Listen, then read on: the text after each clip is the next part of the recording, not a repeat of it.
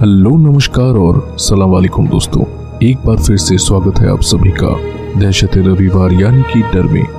अभी घड़ी में बज रहे हैं बारह और इसी के साथ वक्त हो चला है आज के एपिसोड को फिर से शुरू करने का। दोस्तों, किसी ने मुझसे हाल ही में पूछा है कि हमारे इस चैनल का नाम दहशत रविवार क्यों है और इसका मतलब क्या है। मैं उन्हें बताना चाहूँगा कि दहशत रविवार मेरा एक ड्रीम प्रोजेक्ट है जिससे मैं आप सभी से जुड़ना चाहता हूँ, ठीक आपके ही डर के जरिए। वैसे हमारे चैनल के इस नाम को छोटा करें तो शॉर्ट फॉर्म में आप इसे डर भी कह सकते हैं। आशा करता हूँ कि आज की कहानियाँ यानी कि एक्सपीरियंसेस आपको पसंद आएंगी। ये सभी कहानियाँ मुझे मेरे इंस्टाग्राम फॉलोअर्स और फेसबुक फॉलोअर्स ने भेजी है।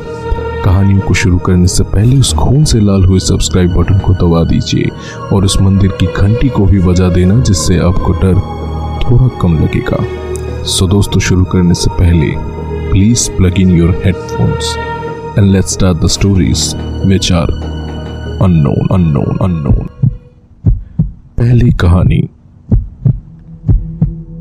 ये पैरानॉर्मल प्रॉब्लम जो मेरे साथ घटी थी या फिर घटी है, इसकी शुरुआत कुछ साल पहले मेरे स्कूल में पढ़ते दौरान हुई थी। जितना मुझे याद है तब मैं बारहवीं की क्लास में था।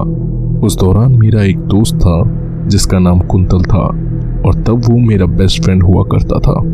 जितना मुझे याद है उस दौरान नवंबर का महीना था और हमारे हाफ ईयरली के एग्ज़ाम जस्ट ख़त्म हुए थे। एक रात मैंने और कुंतल ने उसके घर में रहने का प्लान बनाया। उसका घर बिल्डिंग के सेकंड फ्लोर में था जहां से शहर का काफ़ी अच्छा नज़ारा दिखता था। रात को हमने डिनर कंप्लीट किया और जब मैं उसके साथ सोने गया उसने मुझे बताया कि वो अपने इस घर के बारे में मुझे कुछ बताना चाहता है। उसने बोला, रात को अगर तुझे टॉयलेट या बाथरूम यूज़ करने की ज़रूरत हो तो मुझे साथ लेके जाना। मैंने उससे इसका कारण पूछा तो उसने बताया कि ये रूम दरअसल हॉन्टेड है और उसके इस रूम में उसने कई बार एक लंबी चोटी वाली लड़की को घूमते हुए देखा है। उसने कई बार इसके बारे में अपनी मम्मी पापा को भी बताया है पर उसकी माँ ने उस पर बिलीव नहीं किया।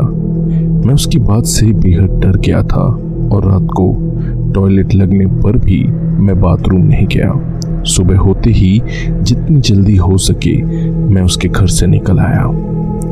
इसके कुछ महीनों बाद एक रात मैंने एक अजीब सा सपना देखा। मैंने देखा मैं मेरे बेडरूम में हूँ, रात का वक्त है और रूम में खूब अंधेरा है। अचानक कहीं से किसी के खिलखिलाकर हंसने की आवाज़ आती है और रूम का दरवाज़ा खोलकर एक लड़की रूम में रेंगते हुए घुस जाती है। ये एक छोटी लड़की थी। उसके काले लंबे बाल थे जो चोटी में बंधे थे। उसकी आंखें बिल्कुल काली थी और चेहरा पीला पड़ा हुआ था। वो रेंगते हुए मेरे बेड के पास आ जाती है और अपने पैरों को मोड़कर बैठ जाती है। उसके दोनों हाथ उसकी पीठ के पीछे मुड़े हुए थे और वो मुझे देखकर मुस्कुरा रही थी।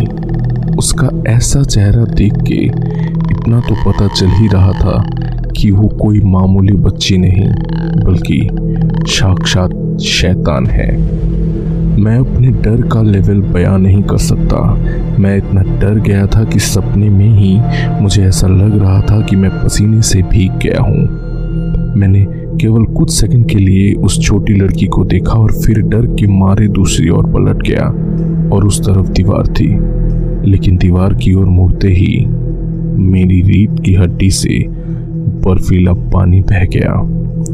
मेरे चेहरे के ठीक सामने कुंतल लेटा हुआ था और मेरी ओर ही देख रहा था। उसकी आंखें काली हो गई थी। मैं इतना डर गया था कि मैं चिल्लाकर जग उठा। जब मैं जागा मैंने देखा अभी भी दीवार की ओर मैं मुंह करके पड़ा हुआ था। इसके कुछ समय बाद मैं कुंतल से स्कूल में मिला। उसने मुझे बताया कि उसने अपने बिस्तर के नीचे एक छोटी लड़की को बैठे देखा था। मैंने उससे और भी डिटेल्स में उस लड़की के बारे में पूछा मतलब वो कैसी दिखती है, उसने क्या पहना हुआ था वगैरह वगैरह। उसने जो व्याख्या मुझे दी वो हूबहू मेरे सपने में देखे उस लड़की से मिलती थी। हालांकि मैं इससे बहुत घबरा गया था, लेकिन मैंने उसे इसके बारे में कुछ नहीं बताया क्योंकि मुझे पता चल गया था वो लड़की कुछ भी हो इंसान नहीं हो सकती। इसके कुछ दिनों बाद फाइनल एग्जाम्स आ गए और मैं पढ़ाई में बिजी हो गया। इसी बीच में कई बार कुंतल से मिला। वो हमेशा बहुत परेशान सा दिखता था और उसने एग्ज़ाम के पहले स्कूल में आना भी छोड़ दिया था। धीरे धीरे वो मुझसे कम बात करने लगा था और मुझे देखते ही हमेशा इग्नोर मार देता था। मैंने सोचा शायद एग्ज़ाम्स के प्रेशर के कारण वो ऐसा कर रहा होगा।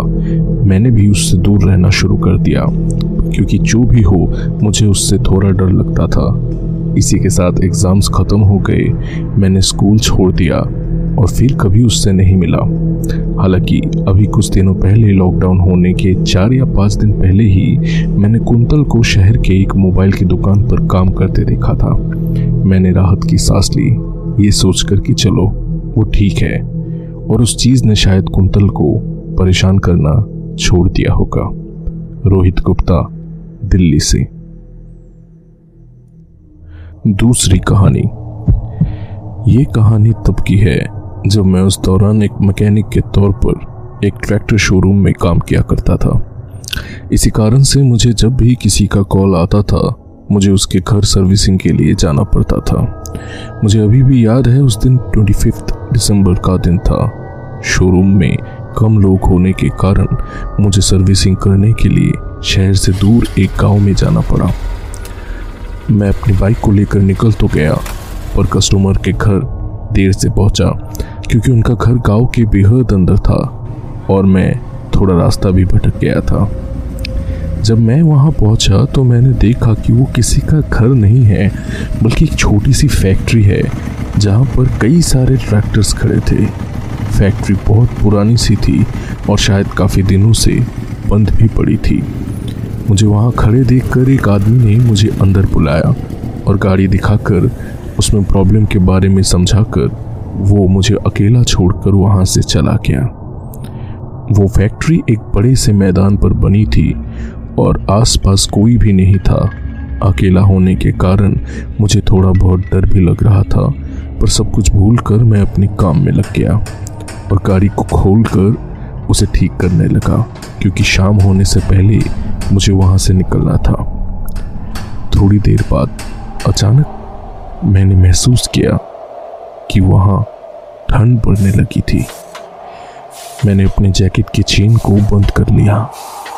कुछ देर बाद मुझे एक अजीब सा एहसास होने लगा कि कोई या फिर कुछ लोग मुझे छुप कर देख रहे थे। ये एक अजीब सा एहसास है।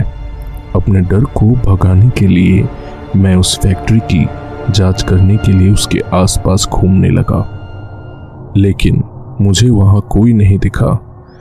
डर तो लग ही रहा था, पर मैंने अपने काम में ध्यान दिया और गाड़ी को ठीक करने लगा।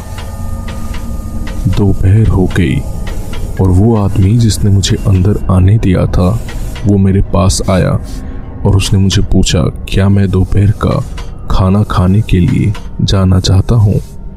मैंने उसे बताया कि मैं ठीक हूँ और खाना मैं काम करने के बाद ही खाऊंगा। मैंने उसे उस फैक्ट्री के बारे में पूछा। उसने मेरे सवाल का कोई जवाब नहीं दिया, बल्कि उल्टा मुझसे पूछने लगा कि तुमने कुछ महसूस किया है क्या। मैंने उसे कुछ बताना सही नहीं समझा, पर शायद वो समझ गया था कि मैं डर रहा हूँ, इसीलिए उसने मुझे अपना फ़ोन नंबर दिया और कहा, अगर डर लगे तो मुझे फ़ोन कर लेना। ये कहकर और अपना नंबर देकर वो फिर से वहाँ से चला गया। अजीब मुसीबत में फंस गया था मैं। पता नहीं क्या कहानी है इस फैक्ट्री की। जो भी हो, मैं फिर से अपने काम में लग गया, लेकिन कुछ समय बाद मैंने फैक्ट्री के अंदर लोगों के बात करने की और चलने की आवाज़ें सुनी, जैसे कि वो वही फैक्ट्री में काफ़ी समय से थे और उस आदमी के जाने का इंतज़ार कर रहे थे। लेकिन फैक्ट्री के अंदर खिड़की से झांकने पर मुझे वहाँ कोई नहीं दिखा। मैंने टेंशन में एक सिगरेट जला ली और उसे पीने के लिए बाहर चला गया। फैक्ट्री के बाउंड्री से बाहर निकलते ही मानो सब ठीक हो गया। अभी ठंड भी थोड़ी कम हो गई और किसी के पैरों की भी आवाज़ नहीं आ रही थी। चारों तरफ शांति थी, मतलब पेड़ पर भी एक भी पत्ती नहीं हिल रही थी। जब मैं फिर से वापस अंदर आया तो थोड़ी देर के लिए सब कुछ चुप था, लेकिन थोड़ी देर बाद फिर से सब कुछ शुरू हो गया। ऐसा करीब दस बार हुआ। पैरों की आवाज़, लोगों की चिल्लाने की आवाज़ वगैरह वगैरह। वहाँ होने की सबसे डरावनी बात ये थी कि मैं वहाँ बिल्कुल अकेला था और मुझे पता था जब भी फैक्ट्री के अंदर मैं देखूँगा मुझे कोई भी नज़र नहीं आएगा। मैंने उस आदमी को पाँच से छः बार कॉल किया, लेकिन उसने कॉल रिसीव नहीं किया। कुछ देर बाद वो खुद ही वहाँ आ गया और मेरे काम को ख़त्म करते ही उसने जल्दबाजी में फैक्ट्री के गेट को बंद कर दिया और मुझे पैसे देकर अंधेरा होने से पहले वहाँ से निकलने को कहा। मैंने भी बात को आगे नहीं बढ़ाया और वहाँ से चला गया। रास्ते पर एक चाय की दुकान में वहाँ पर बैठे कुछ लोगों से उस फैक्ट्री के बारे में पूछा। उन्होंने बताया कि हाँ, कुछ साल पहले वहाँ एक कपड़ों का मिल हुआ करता था। मिल में आग लगने के कारण उस फैक्ट्री को बंद कर दिया गया था। तीन लोग उस आग में मारे गए थे। लोगों का मानना है वो मरे हुए लोग वही रहते हैं। शाम होने पर कोई भी उस फैक्ट्री के आसपास नहीं भटकता। बस एक सिक्योरिटी गार्ड वहाँ रहता है जो गाड़ियों की देखभाल करता है। उस सिक्योरिटी गार्ड की माने तो वहाँ अभी भी लोगों की चलने की आवाज़ें सुनाई देती है। मैं भूत प्रेतों पर विश्वास नहीं करता, पर गाँव वालों ने जो बताया और जो मेरे साथ हुआ उसका क्या लॉजिक मैं दूँ मुझे नहीं पता। बस मैं अपने साथ घटी इस कहानी को शेयर कर सकता हूँ। आशा करता हूँ ये कहानी सभी को पसंद आएगी। अनिल लालदास, उत्तर प्रदेश से। तीसरी कहानी। मेरे छप्पन साल की जिंदगी में मुझे कई असाधारण अनुभव हुए हैं, लेकिन मैं अगर ठंडे दिमाग से सोचूं तो मैं इन सभी अनुभवों में बिलीव करता हूं।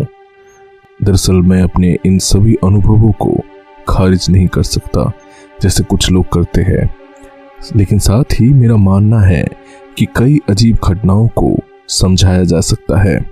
अगर भूत होते हैं तो भगवान भी होते हैं।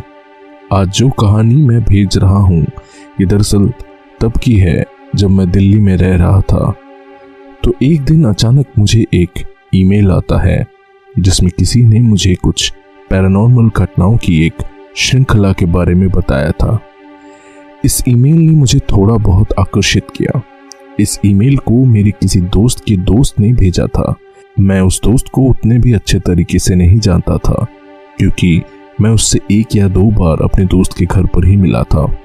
ईमेल को पढ़कर ऐसा लगा कि वो बेहद परेशान है और ऐसा लग रहा था जैसे वह मेरी मदद मांगना चाहता है। मेरे दोस्त ने ज़रूर उसे मेरे पैरानॉर्मल इन्वेस्टिगेशंस के अनुभवों के बारे में बताया था और शायद इसीलिए वो मुझसे मदद मांगना चाहता था और इन घटनाओं का उसे कोई लॉजिकल एक्सप्लेनेशन चाहिए था। एनीवे, वो भेजा गया ईमेल कुछ इस तरह से था जो मैं आपको लिखकर भेज रहा हूँ। उसमें लिखा था, मैं आपकी मदद के लिए भीख मांग रहा हूँ। मुझे पता है कि हम केवल कुछ ही बार मिले हैं, लेकिन मुझे आपकी मदद की ज़रूरत है। मैं अभी उस पॉइंट में हूँ जहाँ मुझे लग रहा है कि मैं पागल हो रहा हूँ या मैं इस नतीजे में पहुँच चुका हूँ कि मेरा घर हॉन्टेड है। मेरी पत्नी को लगता है कि मैं पागल हूँ और वो सही भी हो सकती है। मेरी शादी टूट रही है क्योंकि वो उसे नहीं देखती जिसे मैं देखता हूँ। मुझे एक प्रूफ चाहिए कि मैं पागल नहीं हूँ और अगर मैं हूँ तो मुझे मदद की ज़रूरत है। मैं जब भी अकेला होता हूँ मुझे डर लगता है। मुझे समझाए कि मेरे साथ क्या हो रहा है। हम लगभग तीन महीने पहले इस घर में आए थे। ये घर करीब बीस साल पुराना है और अच्छी हालत में था। पूर्व किराएदार के पूछे जाने पर प्रॉपर्टी एजेंट ने बस इतना कहा कि उन्होंने बस इसे छोड़ दिया। इससे ज़्यादा और कोई भी जानकारी नहीं थी हमें। इस घर में आके पहले पहले कोई संकेत भी हमें नहीं मिला था जिससे लगे कि ये घर थोड़ा असामान्य सा है। मैंने नोटिस किया कि मुझे नींद भी अच्छी आ रही थी। आमतौर पर मैं बहुत अच्छी तरीके से सोता हूँ, लेकिन कुछ दिनों बाद मैंने पाया कि मैं नींद से अचानक जाग जाता हूँ और कभी कभी तो अजीब सा एक घुटन का एहसास भी होता है मुझे। इसके बाद हर रात करीब दो बजे के बीच मैं नींद से जाग जाता हूँ और मुझे इतना डर लगता है कि मैं रोने लगता हूँ। मेरी पत्नी ने मुझे बताया कि यह सिर्फ ऑफिस के काम के तनाव का कारण है, क्योंकि वो तो ऐसे भी एक पत्थर की तरह सोया करती है और वो रात को बीच में ऐसा कुछ नहीं करती है जैसा मैं किया करता हूँ। कुछ दिनों बाद आजकल मैं दो बजे के करीब जागता हूँ और एक महिला को देखता हूँ। उसके लंबे बाल है, लेकिन उसका चेहरा एक चेहरा नहीं बल्कि एक काला छाया है। जहाँ उसका चेहरा होना चाहिए वहाँ अंधेरा है, लेकिन मुझे हमेशा आभास होता है कि वो मुझे देख रही है। वो बिस्तर के किनारे खड़ी होती है और जब मैं उठता हूँ तो वो दीवार में घुस जाती है। मैं श्योर हूँ अब तक आपको लग रहा होगा कि मैं पागल हूँ और मुझे डर है कि शायद मैं हो भी सकता हूँ। रात के बाद मैं उसे देखता हूँ। मेरी पत्नी ने कभी उसे नहीं देखा। उसे मैं नींद से उठाता हूँ और उसे उस आकृति की ओर इशारा करता हूँ जिसे वो कभी नहीं देख पाती। प्लीज़ मैं आपसे विनती करता हूँ, मेरी पत्नी फिलहाल मायके गई हुई है और एक हफ्ते बाद लौटेगी। कृपया आप मेरे घर आए और देखें आप कुछ देख पाते हैं या नहीं, या फिर मैं सच में पागल हूँ। ईश्वर ही जानता है कि मैं वास्तव में इस महिला को देख रहा हूँ कि नहीं। मैंने इस ईमेल को दो बार काफ़ी उत्सुकता से पढ़ा। मुझे नहीं पता था कि मुझे क्या करना चाहिए। भला नॉर्मली ऐसा कौन सोचता है कि एक भूत दीवार में जा रहा है। मेरे पहले विचार थे कि यह वास्तव में भूत नहीं हो सकता, लेकिन इस ईमेल में बहुत अधिक भावनाएं जुड़ी हुई थी। मैंने उस व्यक्ति को याद किया जिसने ये ईमेल मुझे भेजा था। मुझे तो वो व्यक्ति काफ़ी इंटेलेक्चुअल और सोफिस्टिकेटेड लगा था, इस ईमेल को भेजने वाले व्यक्ति से बिल्कुल विपरीत। फाइनली मैंने तय किया कि मैं जाऊँगा, मैं उसे साबित करूंगा कि उसका बेडसाइड भूत असल में कोई नहीं है और वो किसी तरीके की मानसिक बीमारी को झेल रहा था।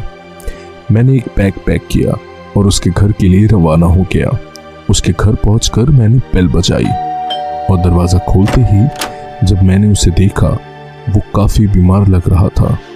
उसकी आंखों के नीचे डार्क सर्कल थे, वो पीला दिख रहा था और थोड़ा काँप सा रहा था और हर शोर पे मानो कूद पड़ता था। मैंने उसे कहा कि मैं आपके बेडरूम में सोऊंगा। उसने सिर हिलाया और मुझे कमरा दिखाया। मैंने देखा कि बेडरूम में प्रवेश करते ही उसकी सांसें कैसी बढ़ गई। बस दिन के उजाले में ही वो कमरे में घुसने में इतना डर रहा था। वो निश्चित रूप से मानता था कि हर रात उसके कमरे में वो औरत आती है। मैंने पहले ही तय कर लिया था कि यह शायद उसके बेडरूम में बाहर से आ रहे लाइट्स की वजह से होता है। उस रात मैंने खिड़कियों को बंद करना सुनिश्चित किया ताकि कोई बाहरी लाइट खिड़की से रूम में ना आए। मैं अभी भी मान रहा था कि ये सब केवल बाहर की लाइट्स और चिंतित अवस्था में सोने से उसके मस्तिष्क में एक मानव आकृति के रूप में प्रेजेंट हो रहा है। ये सब सोचते सोचते मैं सो गया। अंधेरा हो गया था और जब मेरी आँख खुली मुझे समझ में आया कि मैं कमरे में अकेला नहीं था। मैंने पूछा, कौन है वहाँ? मैंने पुकारा। मुझे दरवाजे में अपने उस दोस्त को देखने की उम्मीद थी, लेकिन मेरे दोस्त के बजाय मुझे वहाँ एक आकृति खड़ी दिखी। मैं हाफने लगा। एक औरत थी जो बिस्तर के कोने में खड़ी थी। उसका कद बेहद लंबा था और उसके बाल आगे की ओर गिर रहे थे और उसने अपना चेहरा अंधेरे में रखा हुआ था। उसके हाथ उसके पीछे थे और मुझे पता था कि वो मुझे ही देख रही थी।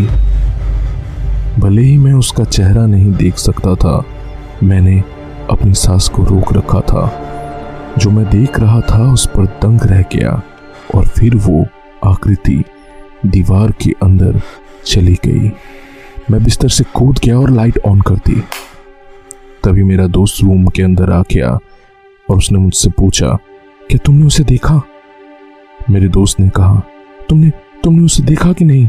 मैं अभी भी दीवार की ओर घूर रहा था, एक तर्कसंगत स्पष्टीकरण खोजने की कोशिश कर रहा था, लेकिन मेरा मस्तिष्क काम नहीं कर रहा था। मैं समझ नहीं पा रहा था कि मैंने क्या देखा था। मैंने अपने चेहरे से पसीने को पोंछा और महसूस किया कि मेरे हाथ कांप रहे थे। मैं वहाँ एक पल नहीं बिता सकता था, इसलिए मैं घर वापस चला गया। अपने दोस्त को मेरे साथ आने की इजाज़त थी, कम से कम तब तक के लिए जब तक उसकी पत्नी वापस नहीं आ जाती।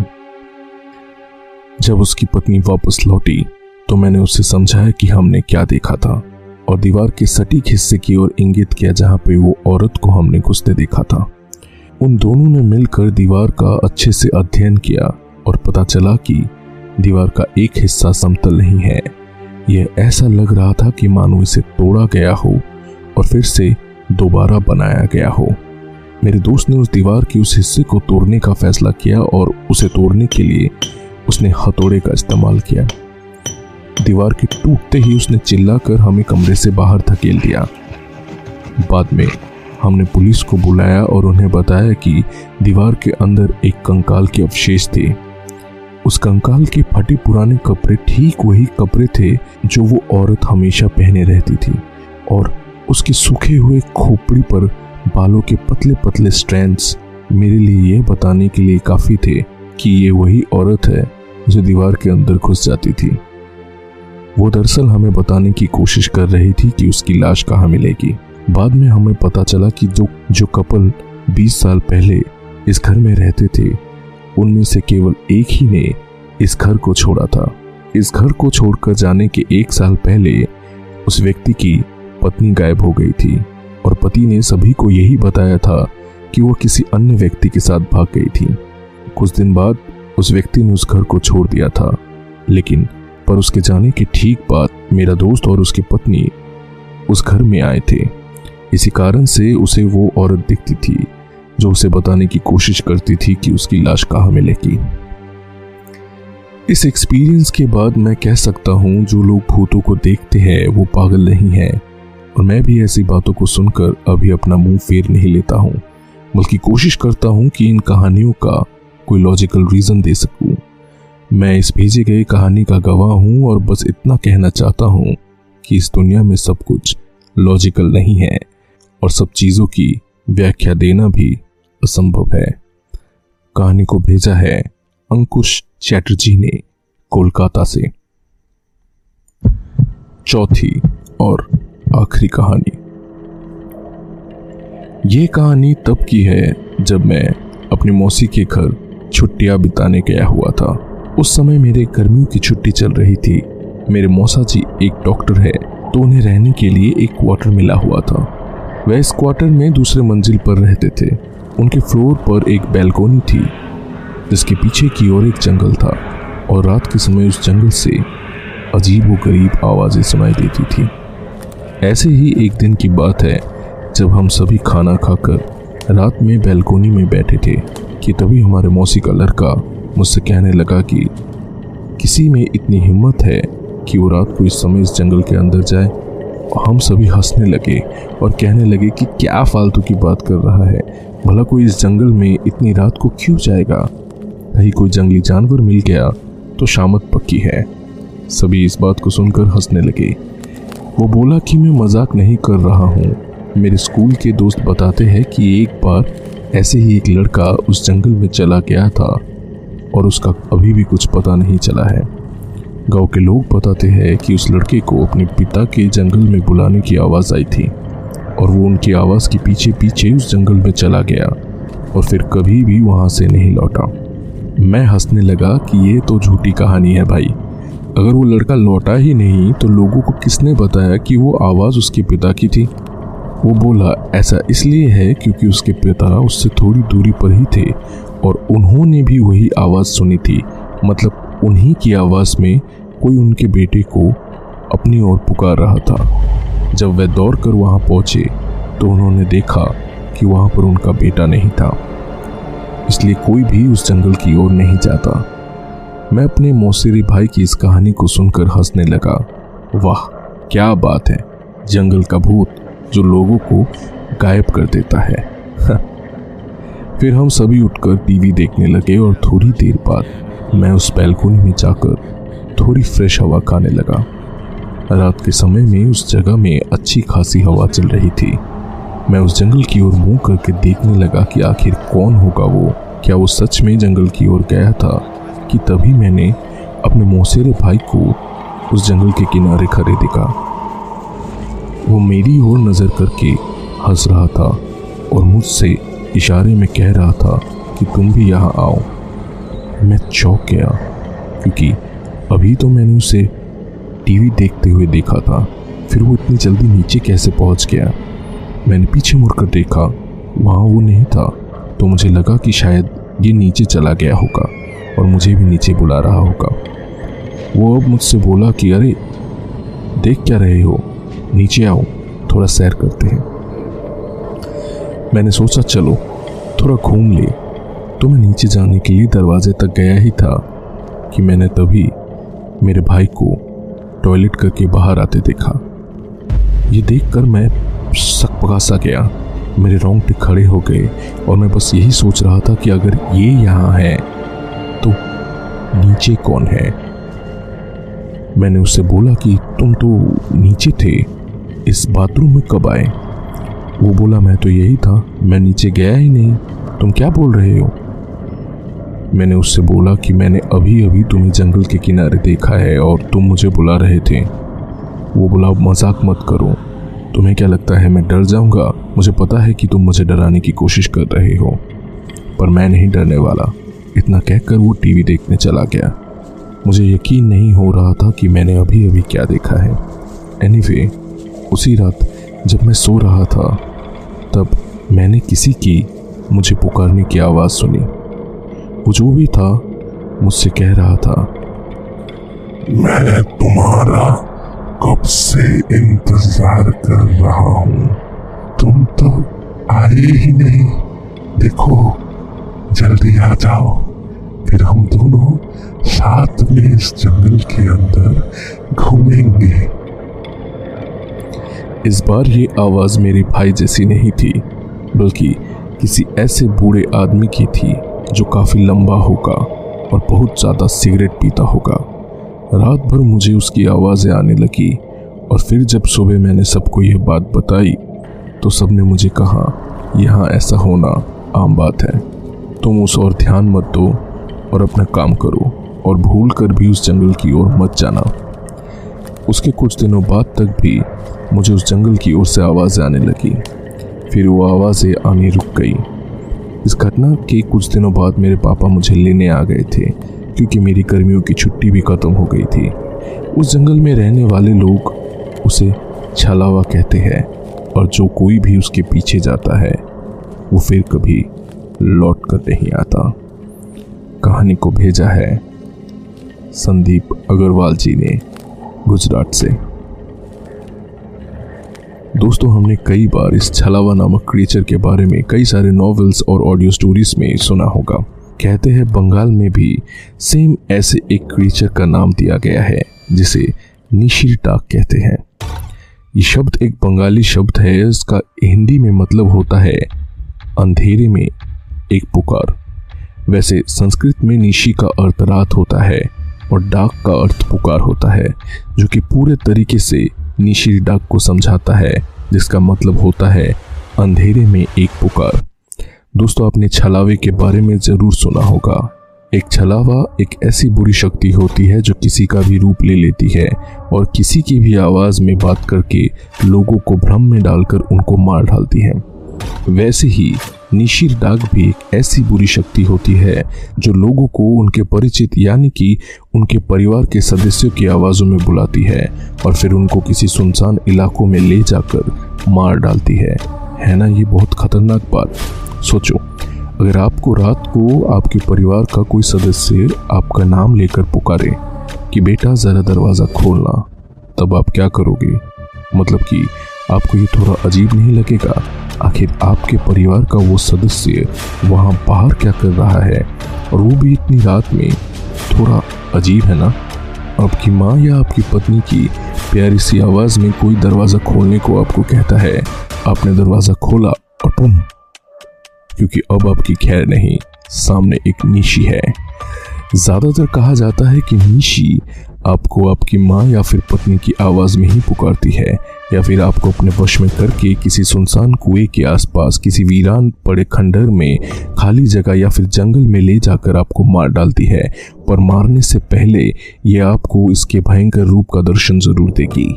कहावतों के अनुसार इनका रूप बहुत ही भयानक और खून को जमा देने वाला होता है। शायद कुछ लोग तो इसे देखते ही दिल का दौरा पड़ने से मर जाते होंगे। पर इससे बचने का एक तरीका है। कहा जाता है कि निशीर डाक केवल लोगों को दो से तीन बार तक ही पुकारती है, और इस बीच कोई भी उसकी आवाज़ को सुनकर बाहर आ जाता है तो मारा जाता है। ये ज़्यादातर रात या आधी रात और केवल अमावस्या के समय ही पुकारती है। तो अगर आपको कोई पुकारे और वो दिन अमावस्या की काली रात हो, तो आप उसके दो से तीन बार पुकारने तक का इंतज़ार करें। अगर आपको दो से तीन बार आवाज़ आने के बाद कोई आवाज़ नहीं आती है, तो फिर आप सुरक्षित हैं, और यह भी पता चल जाएगा कि कोई आपके परिवार का नहीं बल्कि ये स्वयं निशी है। निशी को ज़्यादातर एक अंधेरी जगह पर खड़ा हुआ पाया जाता है। यह आपको उस अंधेरी जगह से आवाज़ देती है और आपको अपने पास बुलाती है। ये निशी वो आत्माएं होती है जिनका सही से पिंडदान नहीं होता और जिनकी इच्छाएं अधूरी रह जाती है। बहुत से लोग रहस्यमय तरीकों से मारे जाते हैं जिनके बारे में कोई यह नहीं बता पाता कि उनकी मौत के पीछे का क्या कारण है।